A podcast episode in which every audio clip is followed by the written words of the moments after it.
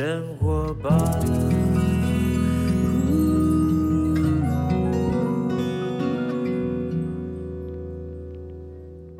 时间下午两点多，欢迎来到幸福生活吧，我是空中的把天的小马倪子君，又到了哎，又到了一个什么日子呢？礼拜三，礼拜三的话呢，我们就要聊一下有关于运动啊相关的健康知识跟资讯啊。那我们呢非常有幸，我们在节目当中呢一直以来能够支持我们幸福生活吧哈，呃的一个专业的运动教练。啊，跑步学堂的总教练 Jason 呢，他始终为我们的节目的听众啊带来很棒的一个运动的一个概念。因为我觉得从他身上学到很多东西。运动我们看是哎，运动不就穿鞋子去跑嘛，对不对？拿着球去打嘛，但都忘了说运动的本质里面呢，除了我们练习我们的身体，但是很多的时候，为什么我们达不成、做不到，是因为我们心里受到了一些阻碍，我们心里有一些状况没有更新，我们的。呃，看看待运动这件事情的看法不对，甚至于资讯错误。因此呢，从每个礼拜三呢，我们都听众也有一些反馈，真的很喜欢 Jason 来我们节目当中呢去聊这些他们从来不知道的事情哈。那么今天一样，礼拜三呢，我们就邀请到 Jason 来跟我们聊一下哈。怎么样呢？在我们训练我们自己的体能当中，我们常常在讲，最近流行增肌减脂，啊，很多人讲，啊，这个增肌减脂啊，一定要先增增，一定要先减脂啊，再来增肌。啊，有些人讲了，没有没有，我先增增肌啊，我们再来减脂。那到底能不能一起做呢？两个人一起做不行吗？哎，这但是这个哈逻辑之上啊，很多人讲说，哎，好像连我以前也是就就觉得应该是要先减脂吧，所以呢，有氧拼命做。拼命做燃脂，燃到一个部分然后我们就开始哦，我要增肌了，我要开始吃这个啊碳水化合物，我要吃这个高蛋白啊，我要开始增肌肉了哈。但是到底这样做是不是对的呢？是不是理想的状况呢？今天就来啊一探究竟哈。好，Ladies and gentlemen，以最热情的掌声邀请到我们跑步学堂的总教练 Jason。Hello，呃，各位线上听众朋友们，大家好，小马，哎，我们又见面了。对，又见面了。我每次看到你都看自己啊，眼镜都这样觉得，眼镜款式相同，发型相同。哎，对啊，对啊。哎呀，那 Jason 今天要跟我们聊增肌减脂。哎，一减一减二，哎，这要怎么台语怎么讲？一减二一减里狗，一减里狗崩了，减四口。一减里狗到底写啥比赛啊？啊。这个是很多人就是想要问的一个问题啊，也是大家都这样觉得啦。反正都会觉得说，我我我当然最好一件一次两件事情一起做嘛。哦，那我们就先给答案好了，就是这件事情不是不可能，但它的成效极差。那通常也因为这样子的关系呢，就会形成一个呃，就是溜溜球效应啊。那那这样子的一个等等等等等等等等等等，什么是溜溜球效应啊？你你都先想着要减脂啊，但是你在减脂的过程当中呢，发现你的肌肉又不见了。哦，对，因为我增增加了一点肌肉，然后呢又要减脂，然后呢你就做完重训嘛，哎，做完重训理论上你应该增肌嘛，好，但可能哎一阵一阵子之后感觉到说，哎，我肌肉量有增加，可是呢又又又想要减脂嘛，所以你又去做了这个有氧，然后哎发现做有氧之后又掉肌肉了。没错。真的，因为你你你知道那种像像那种那种巨石强森那种哇肌肉大大只型的没有很壮嘛，对不对？但你想想看那个马拉松选手或者田径的，对，他们基本上呢，马拉松的选手呢，他的肌肉的量没有那么大哈，他他精瘦。可是你看那个田径一百啦，哇，那个比较壮，他就很壮，他就很壮哈。所以呢，他们如何取到一个平衡？因为你知道增肌很难，那你知道掉肌肉要再增回来更难，嗯，哦，很很很辛苦哈。那我们今天就来来，Jason 告诉我们怎么样 gamble go。好，我们先先要先了解一件事情啊，就是说，呃，我们所谓的耐力运动哦，就是长距离，然后呢，它是长时间，然后低强度、高反复的，那它自然而然它就会开启这一个呃有氧燃烧的这一个过程。那一旦开启这个有氧燃烧的过程呢，这个有氧的燃烧啊，它不是只有烧脂肪啊。大家都觉得，哎，就是有氧嘛，它脂肪利用率最高嘛，哈，那你就相对于就是说，我减脂的时候就要要要要做这个有氧有氧运动，对，合理合理。然后然后呢，哎，你会发现说，其实呃，尤其是耐力运动，它更是如此。那你会看到很多的，就是刚刚你提的，就是这个马拉松选手，或或者是这个铁人三项选手，哎，他们都非常的精瘦。对对，那这个是他长期进行有氧的一个最终结果。所以这个这个当中有个很大的迷思哈，就是有氧的过程当中呢，有氧一启动，它是什么都烧的，啊，就连肌肉也都烧掉啊。所以啊，其实你在。在做呃，你想要增肌，但是呢，你却用长时间的这一个呃有氧耐力运动来来辅助，就是来进行减脂。那么你得到的呢，其实就好不容易才累积起的一些肌肉量，然后又被这一个有氧给烧掉了。我懂，等于是他我刚银行里面存了一百块。就有氧花了一百二，就把它烧掉了。真的是这样哈啊！当然哈，这个这个过程当中，它会有个蜜月期啊。就像我们平常在带很多的这些学员啊，那很多这个我们讲，它叫做是叫做很瘦的胖子。很瘦的胖子，来讲清楚什么意思啊？我觉得你在这伤到人了哈。什么是什么是很瘦的胖子？这个啊，就是我们讲所谓的泡芙人啊。就是现在其实很多很多很多人，就是不管是年轻人还是这个这个呃，在三四十岁这个阶段，就是大部分人都不太习惯运动。然后呢，其实如果你从他的那个 BMI 来看。就哎，他也很正常啊。啊，比如好比说我好了，我我我身高就是一百七十八，那体这个呃体重的话呢，呃是这个七十公斤哦，就这样来去算，那算出来的这个 BMI 呢是二十二，啊二十二，那这样一般人正常的 BMI 是十八点五到二十四嘛，所以这个是一个很很正常的 BMI 数据，可是呢，同样跟我一样条件的人。那有些人的这个体脂率啊就不一样了。如果如果你是一个经常没有在运动，就是就是宅在家里面的人，你的体脂率可能超过三十 percent 以上。Oh my god！很多。那在外观外观上面应该看得出来啦，就是一个米其林轮胎的感觉啊。不会不会不会到米其林轮胎那个人这样子哦。不会不会不会，就是我们以前我们像这样子的一个呃。呃，身高一百七十八，然后体重七十，然后，然后呢，你看起来呢，他就是你也你也不觉得他是胖啊，哦哈，你对，但是你就会觉得他就是一个就是呃肉肉的啊，我们常讲就叫做肉肉的啊。那这样这样子的一个情况，其实他他的体脂哦，那时候我们很多的学员都是这样，他体脂一量都三十几，甚甚至很可怕有到四十的。那他们动不动就是啊，稍微走呃小小跑下就很喘啊，就觉得很累。原因是什么？是他的肌肉量太少太少。那这个这个我们就叫 叫做这个呃呃这个很瘦的胖子。哦，我懂了。他很瘦，哎，我觉得很瘦就是肌肉很少。我想想看我身旁有没有这样人？哎，我有哎，还不止男生，女生还蛮女生也很多，女生也很多这种很瘦的胖子呢。对他的体脂率其实很高，然后就是这个最大原因其实是他的肌肉量极少。那像这一类的人呢，如果一开始他想要想要开始就是啊变壮，或者是说哎他觉得还可以在身材想要再雕塑一下的话呢，他开始我们通常想法就是说我们先减脂减脂对，可是这个时候问题就来了，因为你的肌肉量太少了，你在进行减脂的时候呢，就又在遇上。你又把肌肉给烧掉，天哪！把那唯一的肌肉烧掉就 GG 嘞，就就这效果很差啊，就真的就完蛋了哈。对，OK OK。哦，那这个过程它因为肌肉量少，所以它它在整个的这个参与的过程当中，它也特别辛苦啊，所以也相对因为这样子，肌肉量少，它的呃稳定度也差，那么它也是。变成一个容易受伤，都讲说啊，我就是一个容易受伤的体质。哦，那其实最大的原因是肌肉量不够。那通常是这样子的，呃，就是说，如果你是体脂高的这些人的话呢，啊，如果你没有运动习惯，然后一开始就要进行这个长距离的耐力训练去减肥，那你就很容易叫做我们叫做呃损耗性的训练伤害。OK，那。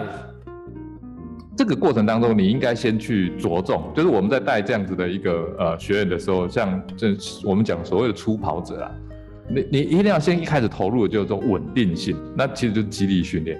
所以跑步其实不应该一开始就去从事这一种呃比较长距离然后呢是长时间的低强度高反复的，那反而很容易让你受伤。了解你。反而是要做一些有强度的这些肌力训练，先把你的肌肉建立起来。maybe 可以从间歇性的跑步，对不对？短跑然后再加速，然后短跑加，但是不要到那么长。呃，我会建议是先从肌力训练开哦始，肌力徒手。对，因为我在看那个很多的呃实境秀，呃减肥的节目，哇，他们邀请来报名的人，那真的是一看就是，天哪，他那个体脂不是说过重，他就是非常的呃胖，哦，嗯那个时候已经超过重量了哈。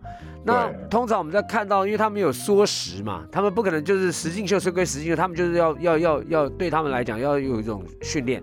哎，这是我们怎么看，好像都在做一些的减脂。对我们而言，我们不我们不知道，我们分别不出来哪一个是所谓的激励训，就是看到他就是一直在动，跳绳啦、跑啦，然后呢干嘛干嘛的。那其实那些我们看不出来，我们认为是减脂的这些运动的项目当中，搞不好已经有所谓的激励训练在里面，对不对？呃，这个其实是现在目前哦，就是大家普遍呃，对于要减脂这件事情，第一件事情都是把大家推入去做这个有氧训练。对，那那这个其实是反而不是一件好的事情哦。那呃，就是最新的这一些呃新的研究哦，更好的方式是应该是进行这一些无氧训练。那那当然，无氧训练最好就是做大重量哦，或做重量。哦就过去我们就讲重量而已啦哈。那大重量是是就是说一个就是怪兽现在在讲的，它是它为什么用大重量？就是如果你讲重量，大家可能就拿那个很轻的哑铃哦，那没有什么用哦。那真正要去做的话，我们是要做呃让这个你有办法去增肌的哈、哦。那如果我们有啊、呃有在在做重量训练的话，你就会知道说，如果你想要增肌，那你每每每一项的这个动作呢，都至少要做八到十二 RM，就是到力竭嘛。那你如果超过十三下、啊还举得起来的话，那这表示重量不够，哦就是还要再增加重量。是那通过增肌这件事情呢，它在这样的过程当中呢，其实它还会有一个叫做这个啊啊这个后燃烧现象。你你你在做这个无氧的时候，其实你是连带有氧会一起做的，但是你做你做有氧的时候呢，是不会有无氧效应。我懂，就是说哈，我在做重量训练的时候啊，你不要看有时候我去的时候，我今天就是专门在做深蹲，或者我专门做胸推。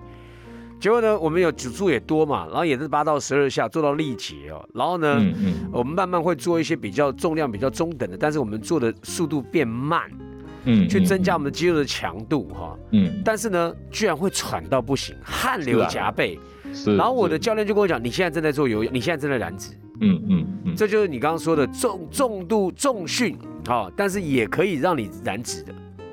是没错，而且而且呢，呃，你做完这些呃，就是无氧跟有氧的这些重量训练之后呢，哈，你大概大概后燃烧现象会维持个四到六小时。哦，这么久哦，对，它它是这样，就是你你现在在做的时候，你是不是已就是那、因为在输出能量嘛，那这个时候是会大量的这个呃，尤其是在做无无氧的时候，你的这一个呃系统是会先从最容易取得的的系统去，就像 ATP 啊。哦，是这个这个呃葡萄糖啊这一类型的血糖啊，它比较容易提取的。那什么时候他开始会进行这个做这个脂肪呢？就是当你训练停下来之后，大概你休息一个小时之后，这个时候你身体是不是还会热热的？对，对，然后一整天你就觉得，哎，好像活手力很，腾腾的，我跟你讲，哎，活力很充沛这样。那其实这个过程，这个后段的这一段呢，其实它很多的时间都是在燃烧脂肪。哦，太好，来，我跟你讲哈，这间我已经听到一个重点了，你不要小看那后面的那个四到六个小时在燃烧脂肪哦。哦我们待会回来的时候，我们要请教 Jason，如果在那后面四到六个小时燃烧脂肪当中，我们是不是可以多一点点有氧的训练呢？刚才讲到说，我们如果做重量的无氧的哈的一个训练，但其实到后面呢，你停下来之后呢，它因为身体的启动，所以呢，你会开始去抓它，你的身体的机能的那个那个能量的输出，它会去抓，开始去抓你那些多余的脂肪去燃烧掉啊。那那个他刚刚 Jason 有讲，大概时间是四到六小时都有可能在进行这样的一个工作。那有没有必要在那个时候，我突然间说我来去骑个半个小时的脚踏车？我我来做个有氧训训练，或者跳绳跳个二十分钟。呃，如果你现在是在进行增肌，那么反而你不要再去做这件事情哦，是哦，因为对，因为因为如果你再去做，就是多余。这个这个部分它会影响你前面增肌所做的这些的效果。真的、所以哦，对，所以这个是目的，就是说，真正你想要减脂，第一要务是增肌。当你先把肌肉增进起来之后呢，其实你每一次在做力量训练之后的这一个呃后期的燃烧，它就会带来脂肪的降低。那当这一段期间达到一定的程度，甚至你在吃的过程当中，也要把这个足够的热量啊，也要摄取够。那那刚开始你可能会会抓不到这一个呃这个数据，可能甚至你一开始增肌的时候还会就是同步也会增加一点脂肪，因为身体还没有适应。哦哦，尤其是尤其是这一些就是我们讲假假性啊，假性啊，伪伪胖对对。伪胖，伪胖，对伪，刚开始的时候，对，那那如果你这时候很特别去关注你的那个体重的数字的话，其实你很容易就被骗。哦，对，因为比如说你你讲我随便讲一下，说你现在是八十公斤好，那那体脂假设是是三十，好，那你你想要减脂，那么你开始在做重量训练，那你刚开始做的时候，那一周搞不好你的体重还会往上涨，啊，那你就不不用去担心，也不用去害怕，你你该吃的还是要吃，尤其是在做的这些啊大重量训练之前呢，你要吃一点这个碳水化合物，不要不要空腹。哦，因为吃一点碳水化合物，因为你在做这个无氧这些增肌的动作训练的时候呢，呃，你非常重要的这个呃能量来源呢，其实是是这个葡萄糖，哎，对，碳水这一块是非常重要哎的。，Jason，我问你一下哈，哎，那那如果说在进行这样的一个一个大重量训练，好，嗯，然后呢，他也吃该吃的热量，碳水也吃，然后就像你讲，他刚开始运动的时候八十公斤，就因为他吃了热量，然后又重训，他有在燃脂，但他长了八十三公斤了。请问一下，这段期间要怎么时候才会调回来？因为每个人心里面都会害怕嘛。哎，看体重机是结果，我们很多人是看体重机就觉得今天的结果就是这样，我们就害怕。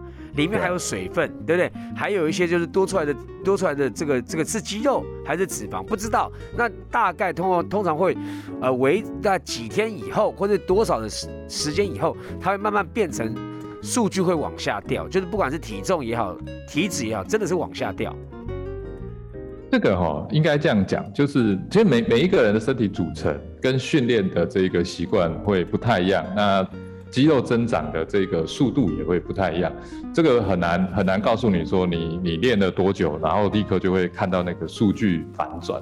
但但是可以确定的是，三个月足够，就是让你的体脂就是有非常有效的就是下降，然后呢肌肉量提升，整个人看起来就看起来精实。了解，嗯，所以总体来哎总总体来说哈，总体来说，增肌的这个过程数字会往上涨哦，是一开始肌肉量的增加，那当然它可能有有小微幅度的这一个呃脂肪也同时在这里也也增加，好、那那就多的用不掉的，那。但是你肌肉开始增加之后呢，那么后燃烧现象，还有你在整个的这个运作的过程，提升呃你的基础代谢率啊、哦，那这个整个都是提升的哦。我这两个当中，它有两个就是我们讲复利，这个这个肌肉量增加是一个复利嘛，啊对然后呢，你的这一个这一个呃后燃烧现象，每一次训练之后后燃烧现象也是复利哦。哦，因为你的肌肉量越大，你后燃烧燃烧的量也会变大、哦。了解，了解。那这种过程，其实你就把它一乘以零点零一，然后你把它乘以一百次，跟你以往没有在运动，用零点零九每每次减一点点，只要乘以一百次，你两个一相比，哇，那个天差跟地远哦。哦，了解。我跟你讲啊，这个很精辟，但是呢，这个要慢慢去体会，因为很多人越不过嗯心里面障碍，就是一看体重机，你没有嘛就胖了嘛。不是，体重机上升的那个东西不叫胖，它是个过程。OK，大家不要怕哈。